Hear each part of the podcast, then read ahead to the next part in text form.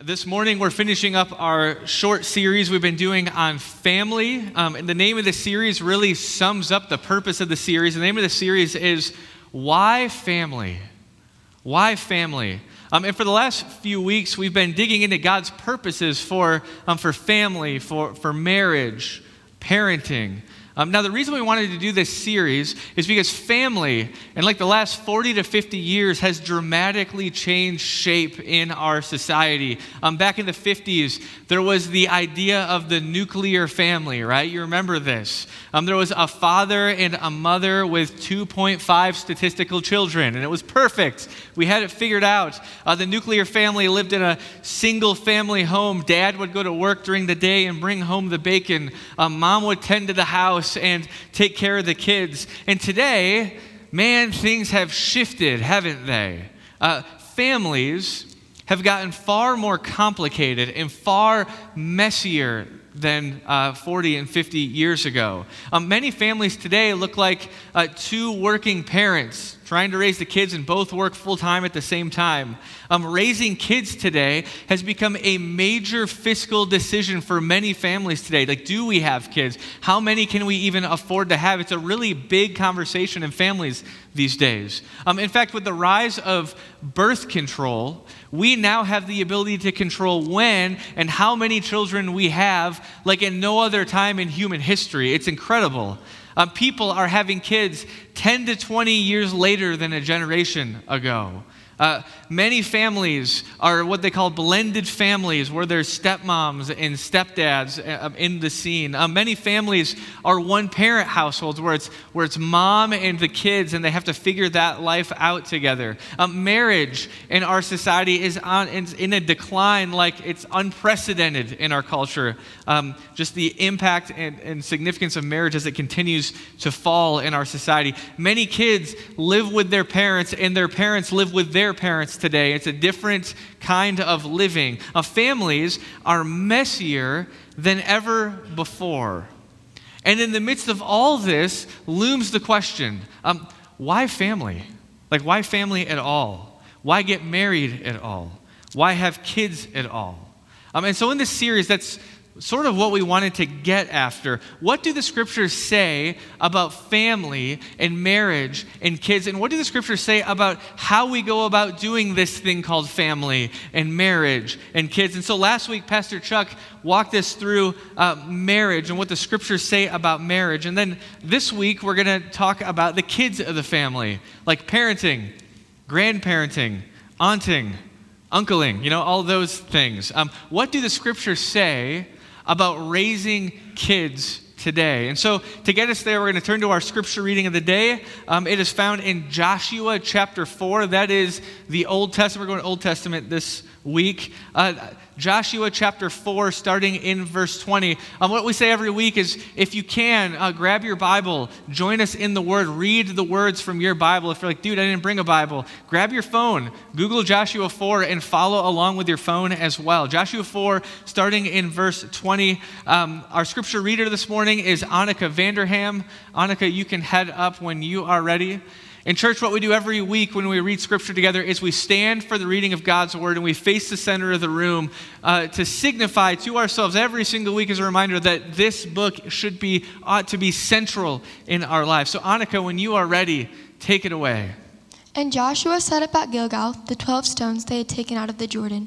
He said to the Israelites, In the future, when your descendants ask their parents, What do these stones mean? Tell them, Israel crossed the Jordan on dry ground. For the Lord your God dried up the Jordan before you until you had crossed over. The Lord your God did to the Jordan what he had done to the Red Sea when he dried it up before us until we had crossed over. He did this so that all the peoples of the earth might know that the hand of the Lord is powerful, and so that you might always fear the Lord your God. Thank you, Annika. You all may take a seat. Good job. So, God created us to love stories, to love stories. Um, we are captured by good stories, right? My dog doesn't care. We do. We care about stories. There's nothing better than being caught up in a powerful story, right? You've had this experience. Um, this past week, uh, my son Noah and I were doing some traveling, and while we're traveling together, we had lots of time to sit in airports together, to drive in cars together, to ride on airplanes together, and we got to do a lot of talking as we traveled together. Just as like a parenting tip, if you have lots of kids, we have three of them, if you can isolate one and spend significant time with them like that, there's nothing better in the world than doing that as a dad and kids just hanging out, having conversation. Uh, but one of the topics that uh, Noah and I talked about was reading books. Our kids are rabid readers. They love it. They just burn through books. They've read more books than probably I have at this point. Um, and, my, and my son Noah, he asked a question at one point. He said, Have you ever read a book? And it was like you weren't really reading the book anymore, and it was like you were watching the story, even though you were reading. Have you ever had that happen, Dad?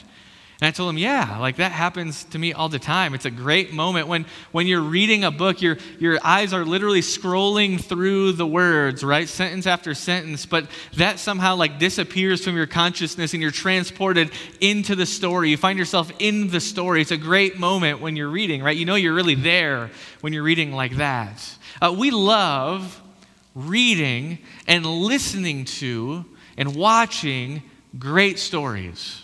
We love stories. Um, in fact, when I was a kid, I remember going to my great grandparents' house remember I would sit on the floor in their house, and my great grandfather, he'd be sitting in his rocking chair, and he'd be sharing war stories from World War II.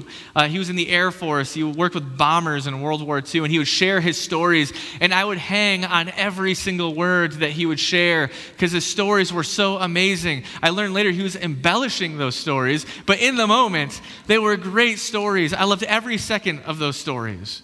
I remember sitting on that same floor listening to my great grandmother share her stories of what it was like living through the Great Depression and how getting food on the table was unbelievably difficult in that time. Even eating was hard. Uh, the toys that she shared that she would play with, they called these things toys that they played with. I couldn't believe it as a kid. I hung on every word of every story that my great grandmother shared. It was an amazing story that she had about living through the Great Depression. We love great stories. They, they capture us somehow. God created us that way. Yet, how many of us truly see our own lives as a story? Like, do we see it that way? You know, we see our lives in terms of ambition and survival, right? We see our lives like in that one day at a time, just kind of slogging through life. We see our lives that way. We see our lives even working toward an end goal and aim. Maybe it's retirement or a career or a family or whatever it may be. Or maybe it's just to, the aim is to make ends meet finally, right? Like that's how we see our lives. We don't see our lives as a grand story filled with twists and turns and tragedies and triumphs. Now, our scripture reading this morning is all about story.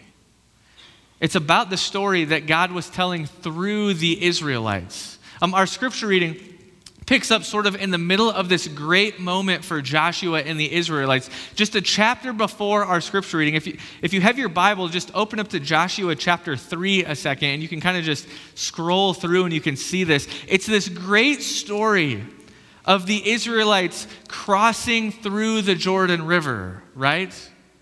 And it's not just crossing a river, it's that on one side of the Jordan River was the Israelites and Joshua, and they're standing there, and that's one life. And then on the other side of the Jordan River is a radically different life. It's a space, it's a land that God had promised the Israelites so many years ago, and they were about to cross the Jordan into this land that they would inherit from the Lord. It was a great moment, a long awaited day.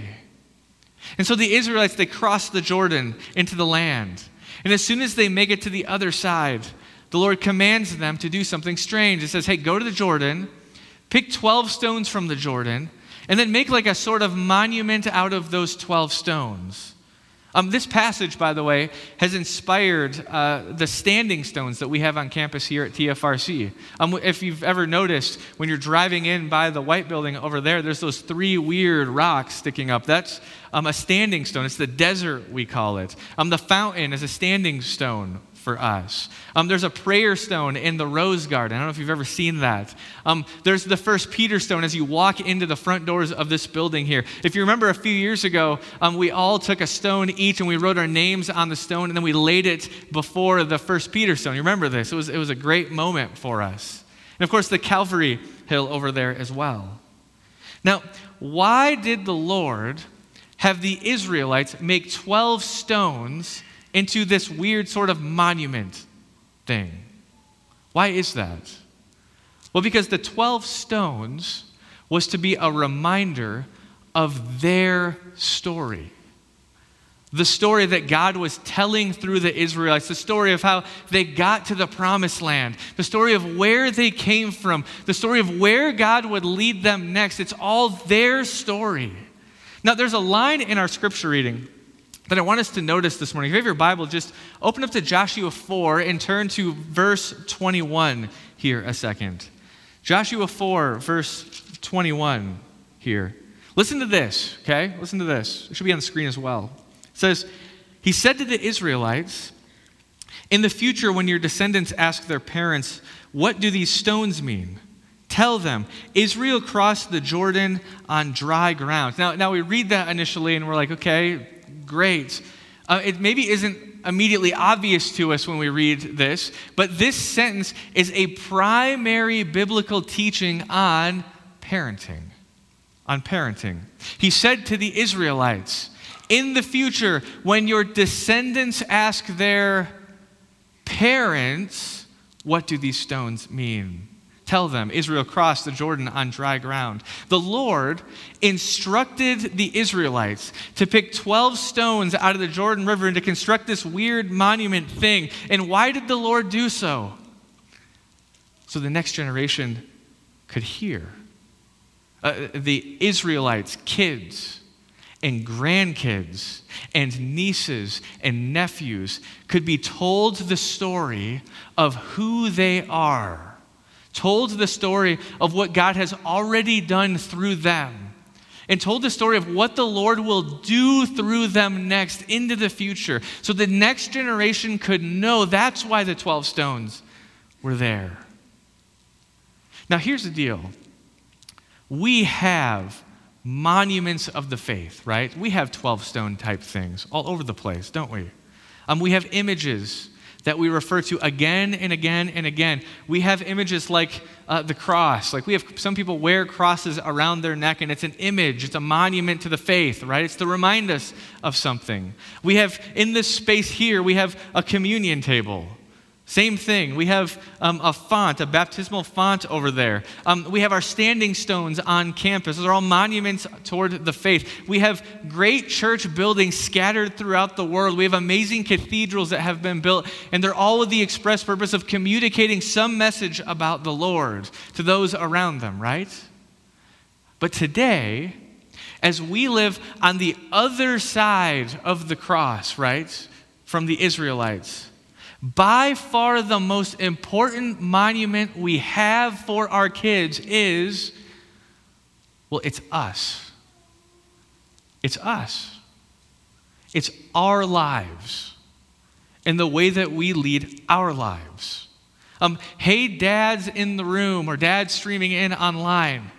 We are supposed to be monuments of the faith that tells the story of who our kids are what the Lord has already done through our kids and what the Lord will do through our kids. Our lives ought to be that, dads. Moms, you are supposed to be a monument of the faith that tells the story of who your kids are, what the Lord has already done through your kids, and what the Lord will do next through your kids. Your life should be that, moms. Grandparents and uncles and aunts and close family friends you are supposed to be a monument for our kids, to a monument saying who they are and what the Lord will do through them next. Um, every single one of you in the room where you're like, man, I moved here. I don't have family here. Um, I, I just, I don't have a connection to kids really. You, for the kids at TFRC, should live your life so that it is a monument of the faith for the kids at TFRC. See. Now, to be blatant this morning, I'm not sure we're pulling it off, to be honest. I'm not sure we're pulling it off. You know, I, am a stats guy when it comes to sociology. I love that stuff. I'm constantly reading like the Pew Research Center. That's the kind of guy I am. It's you know boring. Um, stats help me understand the world, though. They help me understand what's happening in our world. And there are a bazillion stats about the next generation, our kids' generation, and every single one of them, when it comes to faith, is bad news. Like hit the big red panic alarm button. Bad news, church. Think about this.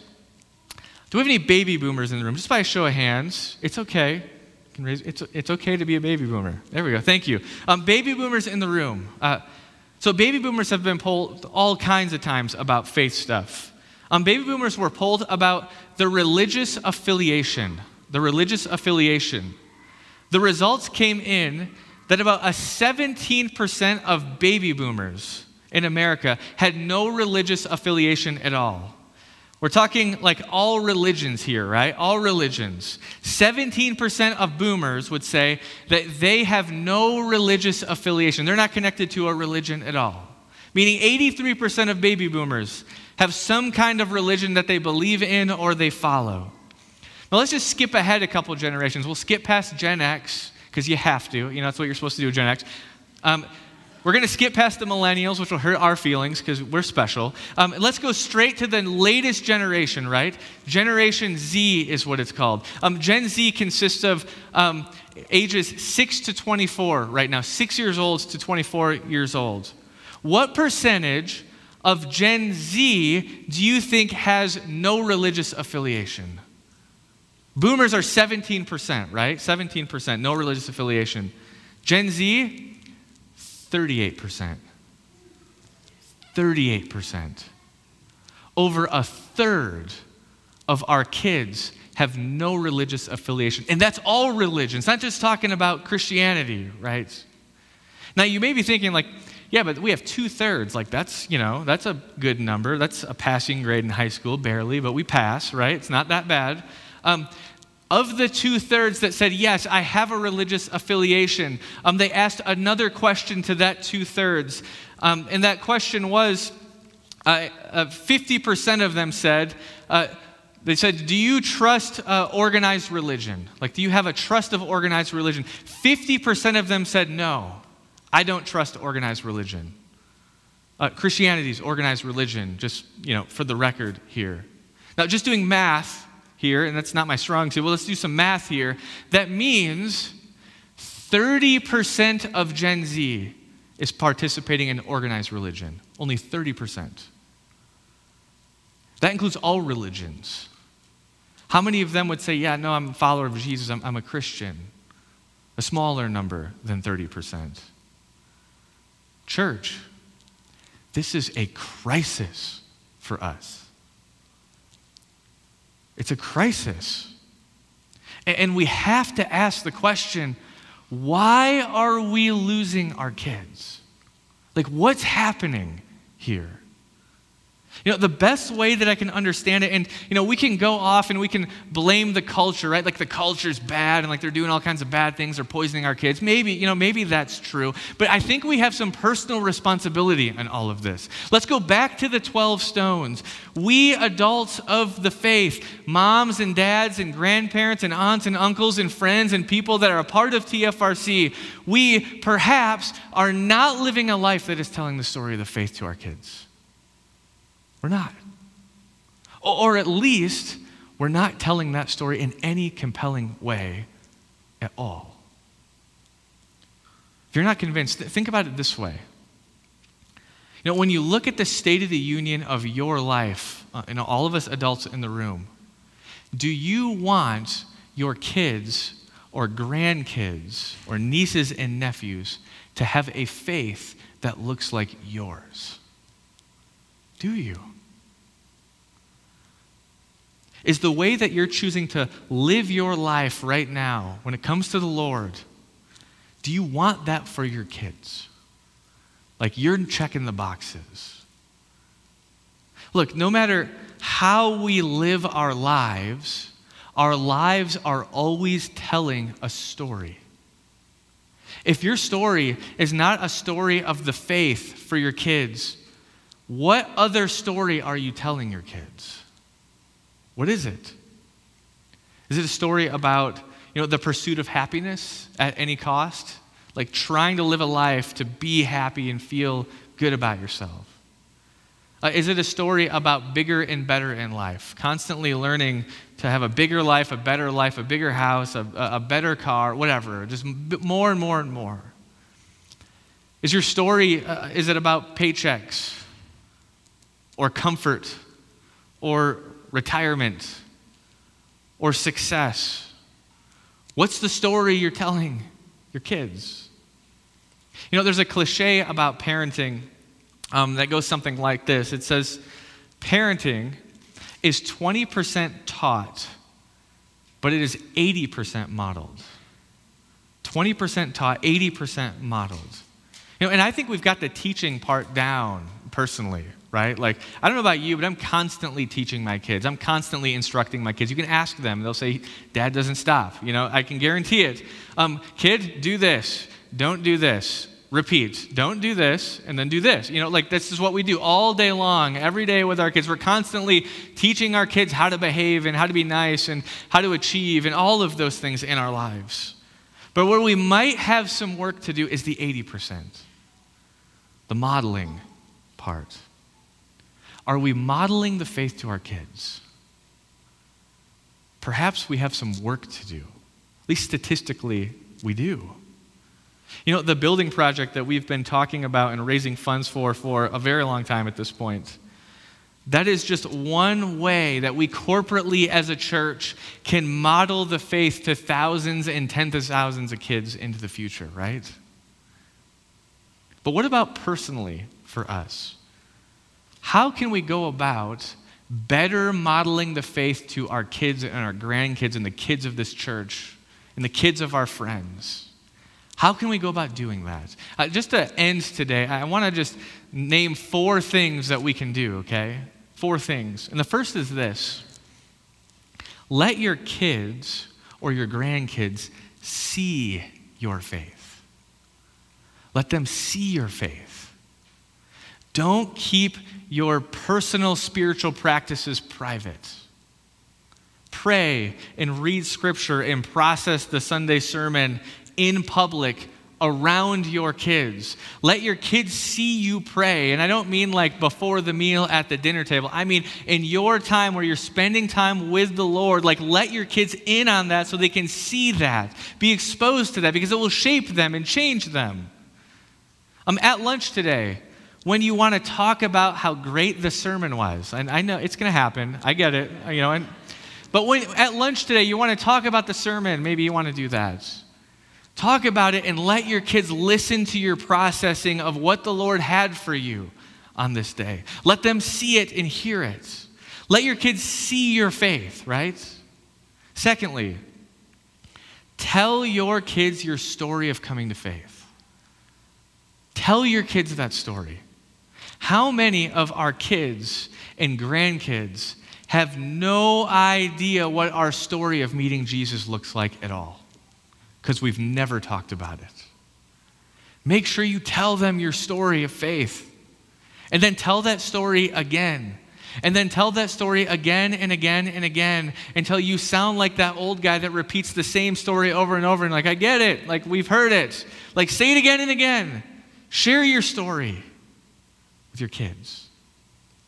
Thirdly, always put faith first. That sounds generic, but always put your faith first. When Sunday rolls around and it's been a long week and you're like, oh, I'm just tired. I don't know if I want to go to church today. Get out of bed and make sure your family is in church. And don't just do it for yourself, do it for your kids' sake that you do that. Go to church. Skipping church, folks, is telling a story to your kids always coming to worship, no matter what, tells a different story to your kids. Which one do you want to tell? Show up. Be an integral part of this church. Serve and volunteer and fall in love with the community that the Lord has given you here at TFRC and talk about it with your kids. Lift up the church before your kids. Be excited about the church with your kids and your grandkids. Come to Bible studies. Come to the men's breakfast.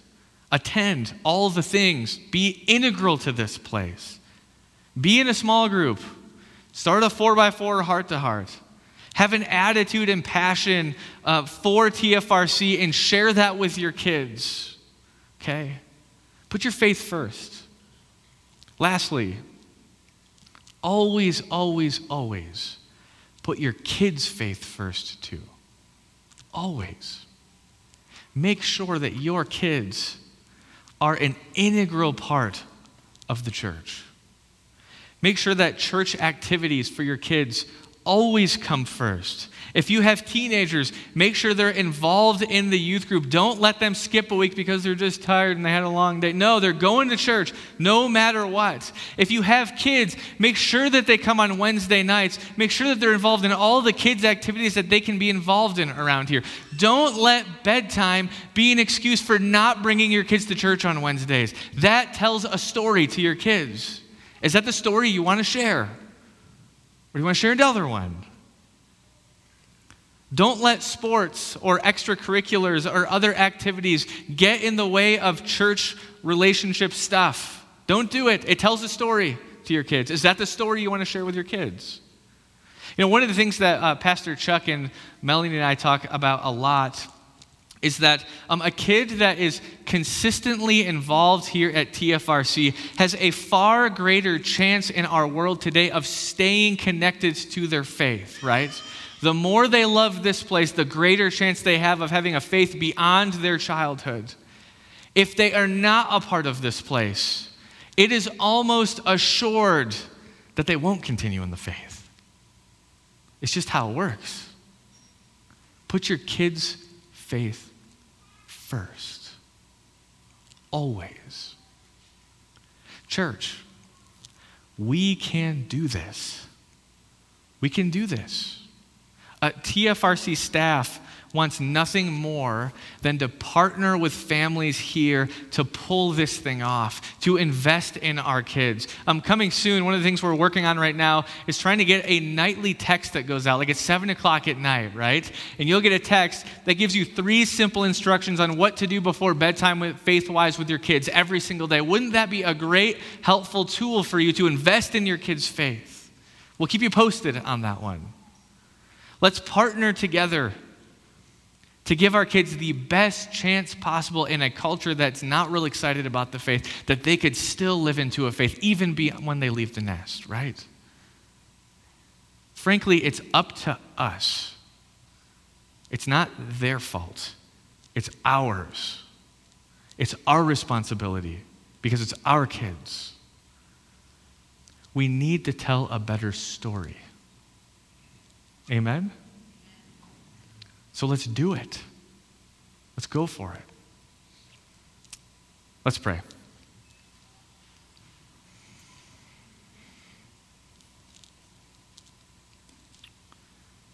Lord, we're thankful for probably every single person in the room and anyone online that has any faith in you, Lord. There, there was that person in their life, probably an adult, that shared the story of Jesus through their lives and that shaped us, God.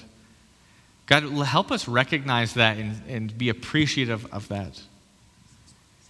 And God, do whatever mighty work you need to do in our lives as adults to live out the story of faith to the next generation, to live out the story of faith to our kids, to model the faith to our kids. God, we ask that um, though the country looks like it's headed in one direction, that somehow like a revival would happen here at TFRC and we would look so opposite of what the trend line is. That our kids would stay a part of the faith and grow in faith and expand the tent of the faith to, uh, gener- uh, to uh, their community and their neighbors and their friends and uh, the Magic Valley, God, that we would make a difference based on the story that we're living. We ask for your help in all of it, Lord. It's your work. We pray all this in Jesus' holy name. Amen. May the Lord bless you and keep you. May the Lord make his face shine upon you and be gracious to you. May the Lord raise his countenance upon you and give you peace, church. Amen.